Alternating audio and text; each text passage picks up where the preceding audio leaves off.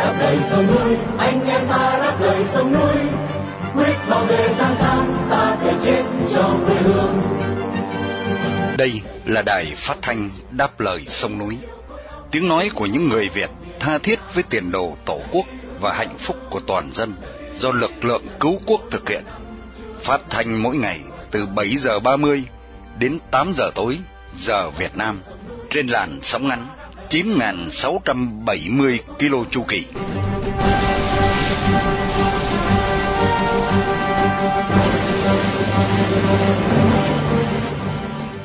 Vân Hà kính chào quý thính giả. Hôm nay thứ ba, ngày 19 tháng 12 năm 2023 là buổi phát thanh lần thứ 4602 của Đài Đáp Lời Sông Núi. Để mở đầu chương trình là phần tin tức chọn lọc, tiếp theo là một thời sự và sau cùng là một bình luận thường xuyên để chấm dứt chương trình tối nay. Đặc biệt chương trình phát thanh hôm nay được sự bảo trợ bởi một nhóm cựu quân nhân ở thành phố Calgary, Alberta, Canada trong danh sách lịch vàng 365 ngày năm 2023 và cũng để vinh danh tù nhân lương tâm Lê Văn Hải, một người Việt yêu nước đang bị giam cầm trong ngục tù cộng sản.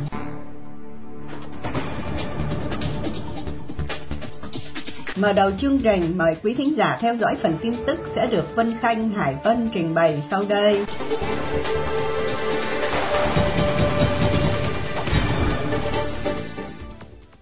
Tỷ lệ thất nghiệp ở miền Nam luôn ở mức cao nhất nước.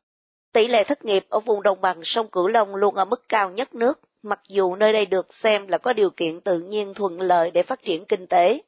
Tin trên được đưa ra vào hôm 12 tháng 12, trích lời tiến sĩ Vũ Thành Tự Anh trong Hội nghị Kinh tế Thường niên năm 2023, cho biết tỷ lệ thất nghiệp của vùng này vẫn cao nhất nước, vì thế thu nhập bình quân luôn thấp hơn bình quân cả nước.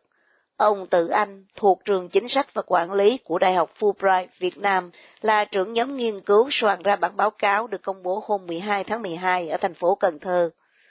Cần biết kể từ đầu năm nay, báo chí lề đảng nhiều lần đưa tin trích dẫn số liệu của Tổng cục Thống kê, nói rằng tỷ lệ thất nghiệp cao nhất nước luôn thuộc về vùng đồng bằng sông Cửu Long. Tỷ lệ này đạt mức gần 3% vào mỗi quý, đồng nghĩa với gần 220.000 người thất nghiệp Bản báo cáo về kinh tế đồng bằng sông Cửu Long cho thấy thực tế vùng này có lượng người lao động di dân đến các khu vực khác thuộc hàng cao của cả nước. Phần lớn người trong độ tuổi lao động từ 18 đến 35 tuổi hiện nay của khu vực này đều tập trung tại các địa phương phát triển như Sài Gòn, Bình Dương, Đồng Nai. Tiến sĩ Từ Anh lưu ý là ngay cả khi có tình trạng di dân rồi thì lực lượng lao động còn lại vẫn thất nghiệp cao ở miền Nam. Điều đó có nghĩa là đang thiếu cơ hội nội sinh của nền kinh tế. Bản báo cáo cũng chỉ ra một nguyên nhân nữa khiến tình trạng thất nghiệp ở khu vực này luôn ở mức cao, đó là tỷ lệ doanh nghiệp của đồng bằng sông Cửu Long chỉ bằng 40% cả nước. Hồng Kông bắt đầu xét xử ông trùm truyền thông Jimmy Lai. Bảo quyền Hồng Kông đã mở phiên xét xử ông Jimmy Lai vì tỷ phú truyền thông luôn ủng hộ nền dân chủ với cáo buộc cấu kết với thế lực ngoại bang. Ông Jimmy Lai bị giam từ tháng 12 năm 2020 và có thể bị ngồi tù trung thân nếu bị kết tội Ông Lai bị bắt theo đạo luật an ninh quốc gia do Trung Cộng áp đặt trên khu tự trị này. Vụ án của ông gây rúng động quốc tế và được nhiều người xem là phép thử cho tính độc lập tư pháp của Hồng Kông. Trung Cộng đưa ra luật an ninh quốc gia vào năm 2020 để đáp lại cuộc biểu tình ủng hộ dân chủ và khẳng định là luật này cần thiết để dập tắt bất ổn.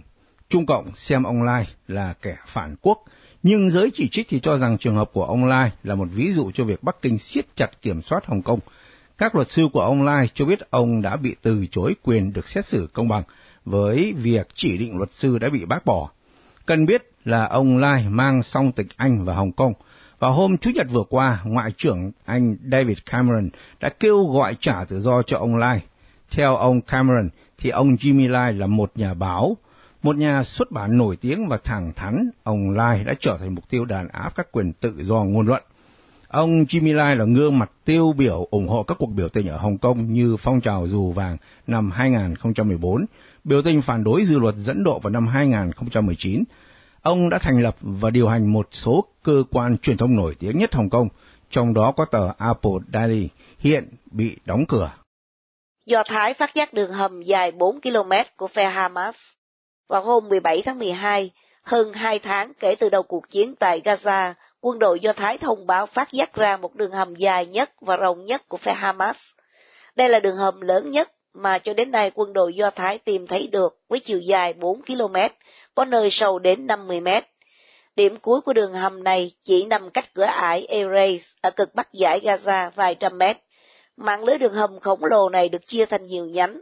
Theo giải thích của một sĩ quan với các nhà báo đến thăm địa điểm này ngày hôm qua, đường hầm đủ rộng để các xe cỡ nhỏ lưu thông, được trang bị với hệ thống đường ống, điện lực, thông gió, cống rãnh, mạng lưới thông tin liên lạc và đường ray.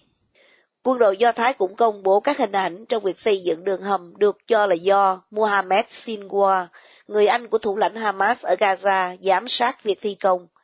Theo Do Thái thì việc xây dựng đường hầm này phải mất nhiều năm trời với phí tổn lên đến hàng triệu Âu Kim.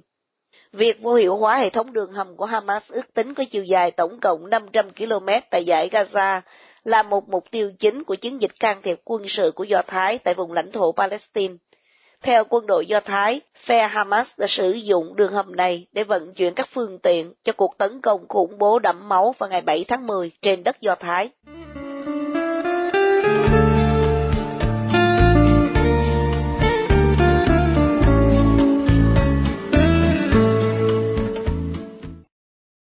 Thưa quý thính giả, Tổ chức quốc tế Civicus, một liên minh xã hội dân sự toàn cầu hôm 6 tháng 12 đã công bố một bảng xếp hạng về không gian xã hội dân sự và quyền tự do dân chủ đối với 198 quốc gia và vùng lãnh thổ.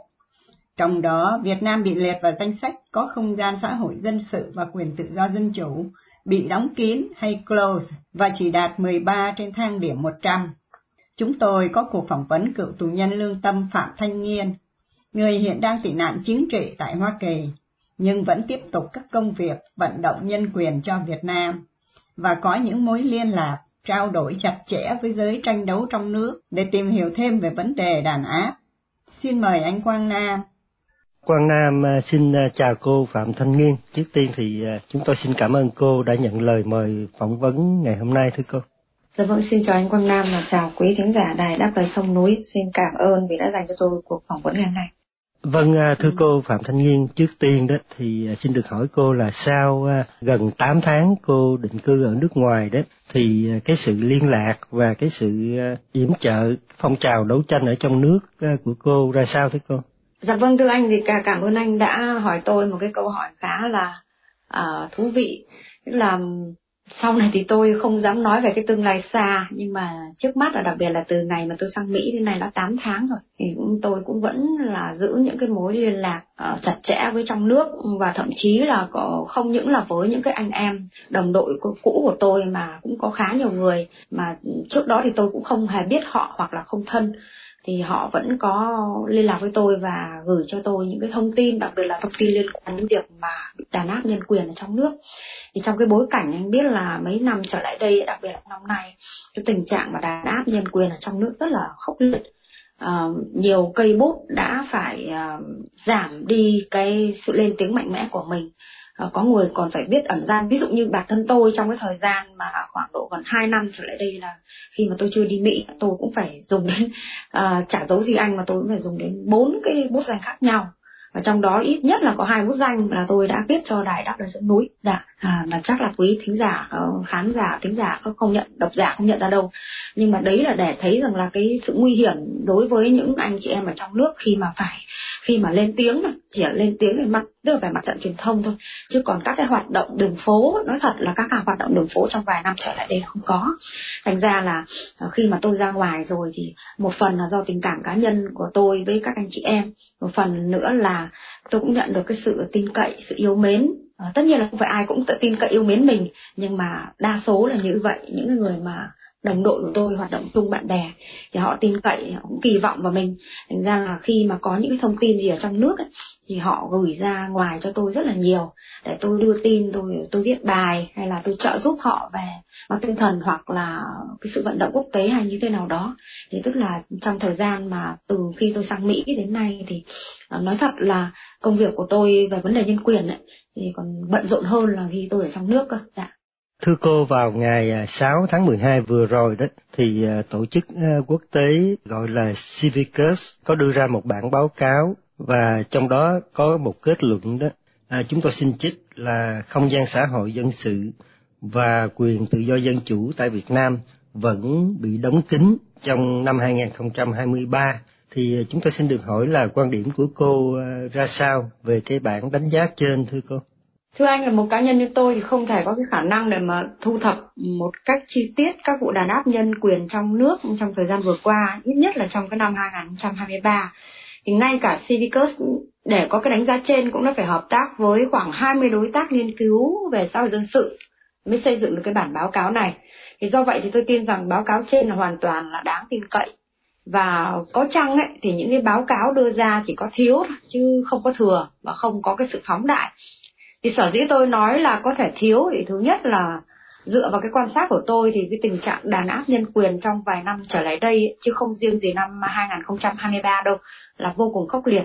Và yếu tố thứ hai nữa đó là nguyên tắc làm việc của các cái tổ chức quốc tế là nếu như không được sự đồng ý của của đương sự, tôi tạm gọi như vậy đó, thì những cái đàn áp đó sẽ không được công bố tôi lấy ví dụ như nếu như một nhà hoạt động nhân quyền hay một công dân nào đó bị công an khủng bố bị sách nhiễu bị uh, truy bắt chẳng hạn nhưng mà nếu cái người này ấy, không cung cấp hoặc không đồng ý cho các cái cơ quan nhân quyền quốc tế công khai cái vụ việc thì bà cái tên tuổi của mình trong các cái báo cáo ấy, thì lên tiếng hay các chiến dịch vận động thì coi như là cái sự việc đó không được nêu lên bởi đó đấy là cái nguyên tắc làm việc của cái cơ quan quốc tế tức là phải được cái sự đồng ý của của người ta. Thì trong cái trường hợp này ấy, thì là các cái thông tin đó mà nếu như mà thu thập được ấy, thì chỉ uh, lưu trữ nội bộ mà mang tính nghiên cứu thôi. Chứ các cái bản báo cáo thì phải dựa vào những thông tin đã được nhân vật đã được nạn nhân uh, được cái cái người đó, đó đồng ý công bố. Theo tôi được biết thì hiện nay là có nhiều nhà hoạt động nhân quyền bị khủng bố bị săn lùng rất là gắt gao thậm chí là bị truy sát nữa nhưng mà nhiều người trong số đó là không muốn công khai về cái tình trạng hiểm nguy của mình. Do vậy mà tôi nói cái báo cáo của cái cơ quan nhân quyền quốc tế là chỉ có thiếu ở đây là cụ thể là Sincus thiếu chứ hoàn toàn là không có sự phóng đại nào cả. Dạ. Dạ, à, vâng, à, thưa cô, cái à, theo cô đó thì cái nguyên nhân nào mà dẫn đến cái việc nhiều người không muốn lên tiếng tố cáo à, phản ánh về cái việc mình bị đàn áp, à, sách nhiễu? Hay là thậm chí thậm chí bị truy bức ừ, nữa thưa cô? Tôi nghĩ là có nhiều nguyên nhân nhưng mà ừ, khái quát lại thì có thể uh, nêu lên hai cái nguyên nhân chính. Ấy. Thứ nhất ấy, là nhiều người nghĩ là đối với những người đấu tranh, đối với người đối kháng ấy, thì cái việc bị đàn áp, bị sách nhiễu là đương nhiên, ai cũng phải trải qua. À, do vậy nếu mà cứ có nói nhiều thì không cần thiết rồi thậm chí sẽ gây phản cảm đối với công luận thứ hai nữa là sức ép từ phía nhà cầm quyền cho khiến họ buộc phải im lặng. Tất nhiên là tôi phải nhấn mạnh một cái điều rằng là cái sự im lặng này không đồng nghĩa với cái sự sợ hãi. Bởi vì là như anh biết là là phía an ninh sẽ có rất là nhiều các cái thủ đoạn uh, đặc biệt là cái sự đe dọa. Uh, nếu như mà tiết lộ sự việc thì người thân sẽ gặp phải những cái hậu quả nặng nề sẽ thế này thế kia chẳng hạn. Tức là cộng sản luôn lấy người thân ra để mà gây sức ép đối với cái người mà đấu tranh rồi cũng sẽ dùng chính cái người thân của mình như vợ, chồng, cha, mẹ, con cái, anh em, vân vân để gây áp lực lên chính mình. Do vậy mà họ phải cam kết hoặc là chấp nhận sẽ im lặng, không tố cáo các hành vi vi phạm của an ninh, của nhà cầm quyền để hy vọng rằng là giảm thiểu được cái cái cái cái sự rủi ro, cái sự hy nguy hiểm, cái hậu quả mà người thân của mình sẽ phải gánh chịu. Vâng thưa cô à, về cái hành vi đàn áp của nhà cầm quyền cộng sản Việt Nam đó, thì à, nó rất là nhiều. À, xin cô kể ra một vài hành vi đàn áp phổ biến mà nhà cầm quyền cộng sản Việt Nam ờ, dùng trong thời gian gần đây được không thưa cô? Thưa anh là nói chung ấy, thì tất cả các cái vi phạm nhân quyền của nhà nước độc tài cộng sản Việt Nam thì từ trước đến nay ấy, thì ờ, mình phải khẳng định rằng là nó chỉ một ngày một tăng lên và càng tinh vi hơn thôi chứ không có giảm đi. Làm ngay một hoàn thiện hơn. Thì không chỉ là cái đàn áp đơn thuần như là hành hung, đánh đập, sách nhiễu, canh gác, bắt bớ, bỏ từ người bất đồng chính kiến đâu, mà một cái điều rất là nguy hiểm khác mà tôi nghĩ rằng là cũng không nhiều người nhìn ra, đó chính là luật hóa tất cả những cái vấn đề đàn áp. Nghĩa là họ lập ra những cái điều luật hình sự với cái mục tiêu là để răng bẫy, để chụp mũ mọi ý kiến bất đồng và giam họ hãm hoặc là sách nhiễu tư pháp để mà triệt hạ mọi cái sự phản kháng trong xã hội mà với cái kiểu mà luật hóa các cái vấn đề cần đàn áp như vậy ấy, thì người dân đã không thể có một cái không gian nào liên quan đến cái việc bất đồng chính kiến hay cả với cái tư duy chính trị của của mình. Không có tức là không có một cái không gian chính trị nào hết. Thì người dân bị sẽ bị đặt giữa hai cái lựa chọn. Một là im lặng phục tùng. Hai là buộc phải vi phạm khi muốn ứng xử hay sử dụng cái quyền con người của mình. Thế thì như thế có nghĩa là thực ra thì tôi nhận được khá nhiều thông tin từ anh em trong nước đưa ra là ngày càng nhiều người bị truy lùng. Thì điều nghiêm trọng và khác với lại cái những cái giai đoạn vài năm trước theo cái sự quan sát được của tôi ấy, thì là một số người không còn hoạt động gì nữa. Thì này cũng bị xét nhiễu bị truy bức bị bắt cóc và bỏ tù. Tức là trước kia đấy thì họ chỉ có và tập trung và bắt những cái người mà họ đang hoạt động thôi mình tạm gọi giải thích như thế cho dễ hiểu. Và những người lên tiếng tức thời thôi hay là thậm chí chỉ là những người nổi tiếng thôi. Nhưng bây giờ thì họ bắt hết kể cả một cái người bình thường. Họ không phải là người đấu tranh hay là không trong quá khứ hay là họ chưa bao giờ là một cái người ờ, người người người phản biện nhiều, chứ chưa nói đến cái việc mà họ trở thành một cái người hoạt động nhân quyền. Chỉ cần viết một, hai bài viết ngắn, dăm bảy câu đưa lên mạng xã hội cũng có thể bị sách nhiễu, bị phạt tiền, thậm chí bị bắt bỏ tù. Thế thì ờ, đấy là cái điều nghiêm trọng và khác với cái giai đoạn vài năm trước. ấy Ờ, tôi nhắc lại ấy, là một số người không còn hoạt động nữa thì cũng bị sách nhiễu truy bức bắt cóc bỏ tù. Thì điển hình như là trường hợp của anh Phan Tất Thành chẳng hạn. Anh này là cựu admin của trang fanpage uh, nhật ký yêu nước. Thì trước kia thì anh Thành là một cái người hoạt động rất là âm thầm ít người biết đến. Thì vài năm trở lại đây ấy, thì tôi được biết là anh Thành không còn có một cái hoạt động gì liên quan đến nhân quyền hay dính dáng gì đến cái trang nhật ký yêu nước nữa. Nhưng mà anh ấy bất ngờ bị bắt cóc vào cái tháng 7 vừa qua đấy à, vì bởi vì trước đó là công luận không ai biết đến thành cho nên là khi mà thành thành bị bắt trong một cái hoàn cảnh trong một cái cái cái tức là cái một cái cuộc bắt bớ rất là rất là là là vi phạm pháp luật và ừ, rất là kinh khiếp. Cả mẹ cả em trai và cả thành bị bị tra tấn bị đánh đập. Đó ừ, và gia đình không biết là thành bị giam cầm ở đâu cho đến khi mà uh, có người liên lạc với tôi ờ, và đưa cái thông tin này sau đó thì tôi kiểm chứng rồi tôi đưa cái vụ việc công khai lên trên trên truyền thông. Thì sau đó thì một số các cái cơ quan báo chí và bạn bè của thành đưa tin thì gia đình mới được biết. Công an lúc đó thì công an buộc phải thông báo cho gia đình thành biết về cái nơi mà giam giữ anh và gia đình mới gửi đồ tiếp tế cho thành. Thì một số trường hợp nữa đấy nhất là tại sài gòn ấy, thì giới bất đồng chính kiến là bị chia lùng rất là rất là gắt gao. Nhiều người bị bắt cóc bị đô lôi đi thẩm vấn và bị đánh đập rất là tàn tệ. Một số khác phải ẩn náu nhưng mà có người sang tận Thái Lan rồi mà vẫn bị truy lùng. Thì mới nhất là cái trường hợp của nhà hoạt động Nguyễn Tiến Trung thì hồi tháng 8 vừa rồi, tháng 8 năm 2023 thì là Trung đã thoát nạn trong găng tấc ở Sài Gòn. À, sau đó thì anh phải lánh nạn sang Thái Lan rồi được Bộ Ngoại giao Đức cấp cái visa khẩn cấp để mà sang Đức mà anh mới chỉ sang Đức có vài ngày vừa rồi thôi rồi uh, cựu tù nhân lương tâm Nguyễn Viết Dũng chẳng hạn cũng phải rời Việt Nam và hiện đang ở một nơi không được tiết lộ. Thì ừ, và có một hôm qua tôi nhận được một cái sự việc một một cái tin báo khá là tôi tôi tôi thấy rằng là nó khá đau lòng đấy tức là có một người cao tuổi liên lạc với tôi rằng là ông bị thẩm vấn từ gần 80 rồi mà bị thẩm vấn vì các cái bài viết trên mạng à, đến mức độ mà ông bị ngất xỉu ngay trong trụ sở công an đó. Thì còn rất là nhiều những anh em đồng đội của tôi ở trong nước bây giờ phải phải đi lánh nạn. Mà cũng bây giờ không đi, không biết lánh nạn ở đâu nữa. Trong cái hoàn cảnh mà bị bùa vây như thế, thậm chí tiền nong thiếu số không có. Thì nhiều trường hợp bị đàn áp, bị truy bức khác mà tôi, nói thật là tôi không được phép tiết lộ vì đã là, đã cam kết với họ rồi. Và tình trạng an ninh của những cái người này thực sự là rất là nguy hiểm và tôi thật sự lo lắng cho họ thì quả thật là trong cái bối cảnh này thì không có ai không ai có thể nhúc nhích được và cái bức tranh nhân quyền của Việt Nam phải nói là rất là tối tăm. Vâng thưa cô vì à, thời gian có hạn chúng tôi xin được uh, tạm ngừng cuộc phỏng vấn ngày hôm nay và xin uh, hẹn gặp lại uh, cô vào chương trình phát thanh ngày mai thưa cô. Dạ vâng xin chào anh và hẹn gặp lại.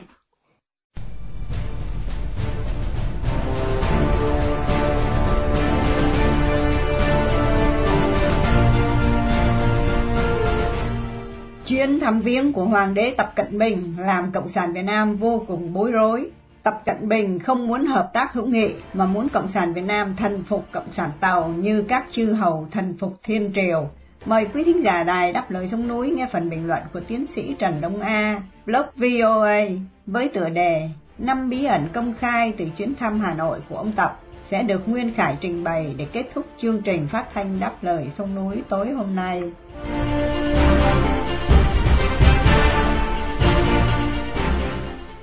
Tổng bí thư Tập Cận Bình rời Hà Nội mấy ngày nay mà công chúng vẫn chưa được thưởng lãm tứ thơ nào từ lãnh đạo Ba Đình.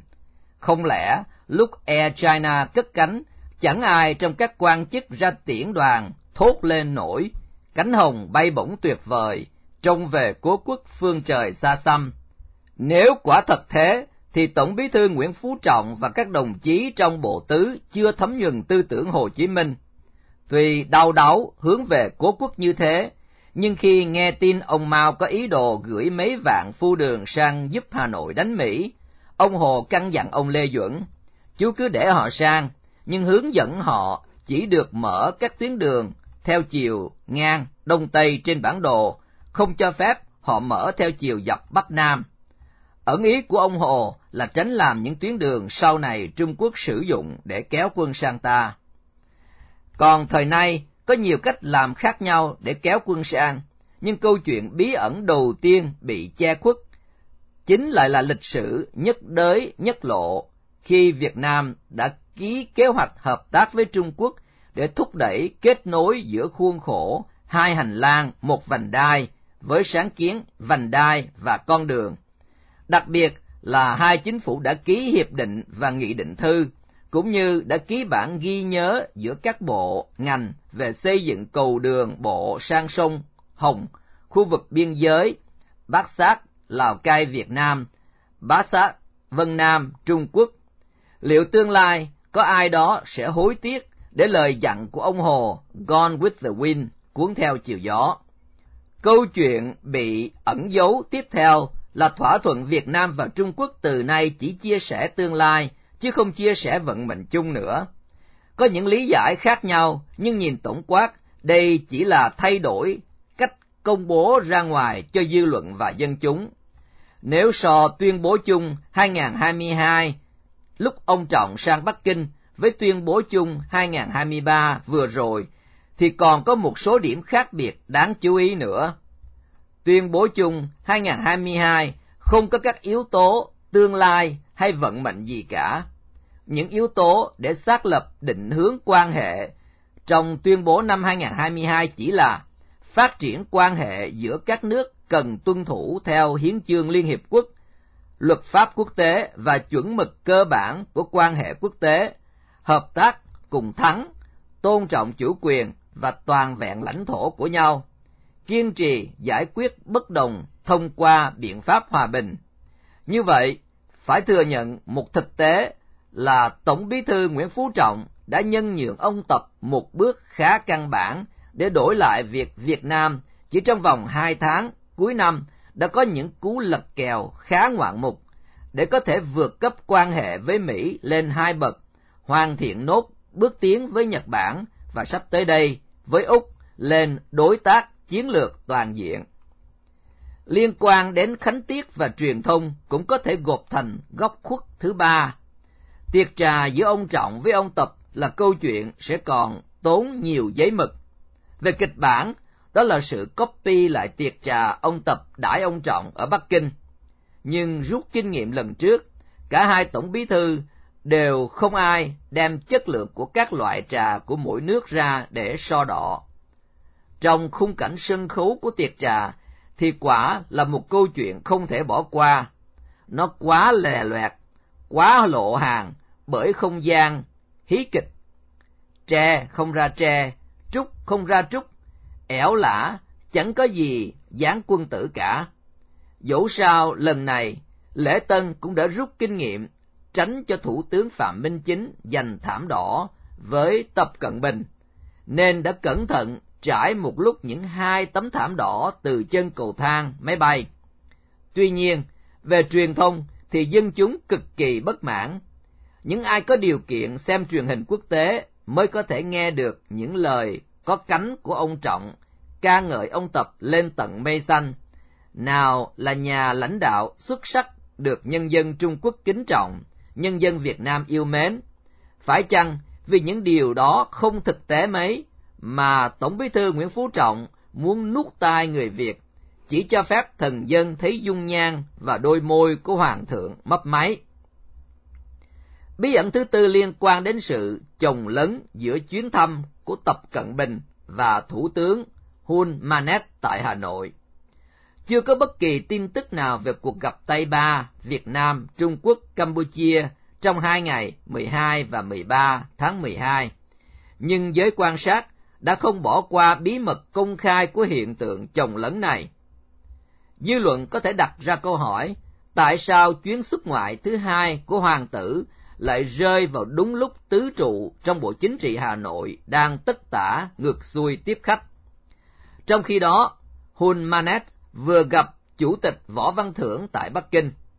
Và mới đây nhất, Chủ tịch Quốc hội Campuchia Khun Sudari cũng vừa kết thúc chuyến thăm hiểu nghị chính thức Việt Nam. Ngoại trưởng Campuchia Sokjenda Sofia bày tỏ có thể ví chuyến thăm Việt Nam vừa qua của Thủ tướng Hun Manet như công việc trồng cây, chăm hoa, yêu cầu chúng ta cần phải thường xuyên chăm bón, tưới tắm.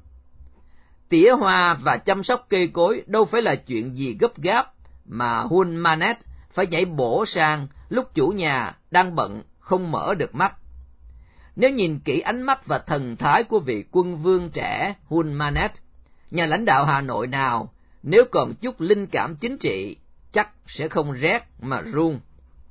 Cuối cùng, chiều kích bí ẩn thứ năm là toàn bộ đại hí kịch Đảng Cộng sản Việt Nam đưa ra trình diễn, đều được Đảng Cộng sản Trung Quốc chấp thuận.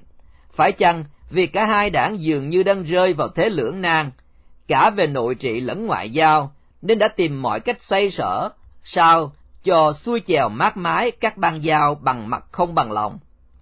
Trong bối cảnh ấy, điều khích lệ với người dân Hoa Kỳ là vẫn kề vai sát cánh cùng với Việt Nam trong sứ mệnh xây dựng không gian Indo-Pacific tự do và mở rộng. Người phát ngôn Bộ Ngoại giao Mỹ hôm 14 tháng 12 nói, Hoa Kỳ và Việt Nam có chung ý thức về mục đích và tầm nhìn chung về một khu vực Ấn Độ Dương, Thái Bình Dương, an toàn, thịnh vượng và cởi mở, trải dài từ sự hợp tác chặt chẽ về di sản chiến tranh và các vấn đề nhân đạo đến an ninh khu vực, thịnh vượng chung, hợp tác sâu sắc hơn trong việc giải quyết các vấn đề khủng hoảng khí hậu, bệnh truyền nhiễm, buôn lậu ma túy và động vật hoang dã, tăng cường hợp tác hàng hải và chống tội phạm xuyên quốc gia. Tập Cận Bình, dù có lớn tiếng xúi dục, Hà Nội hãy cùng Bắc Kinh ngăn chặn các thế lực bên ngoài muốn gây rối ở châu Á Thái Bình Dương, thì lời kích động ấy cũng rơi tỏm vào thinh không.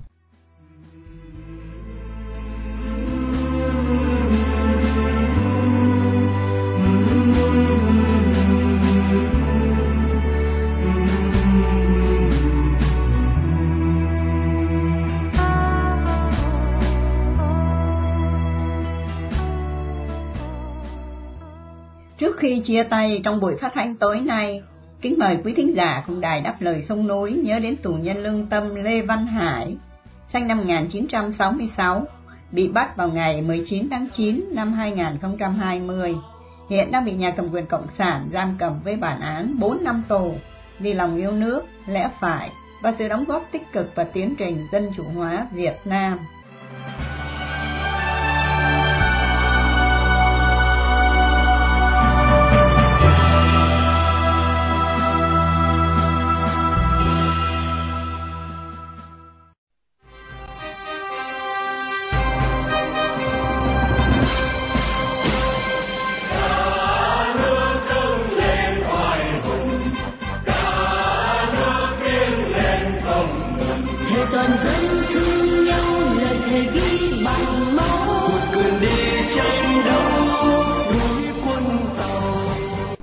Trình phát thanh đáp lời sông núi hôm nay đến đây là chấm dứt. Hẹn gặp lại quý thính giả trong chương trình tối mai vào lúc 7 giờ 30.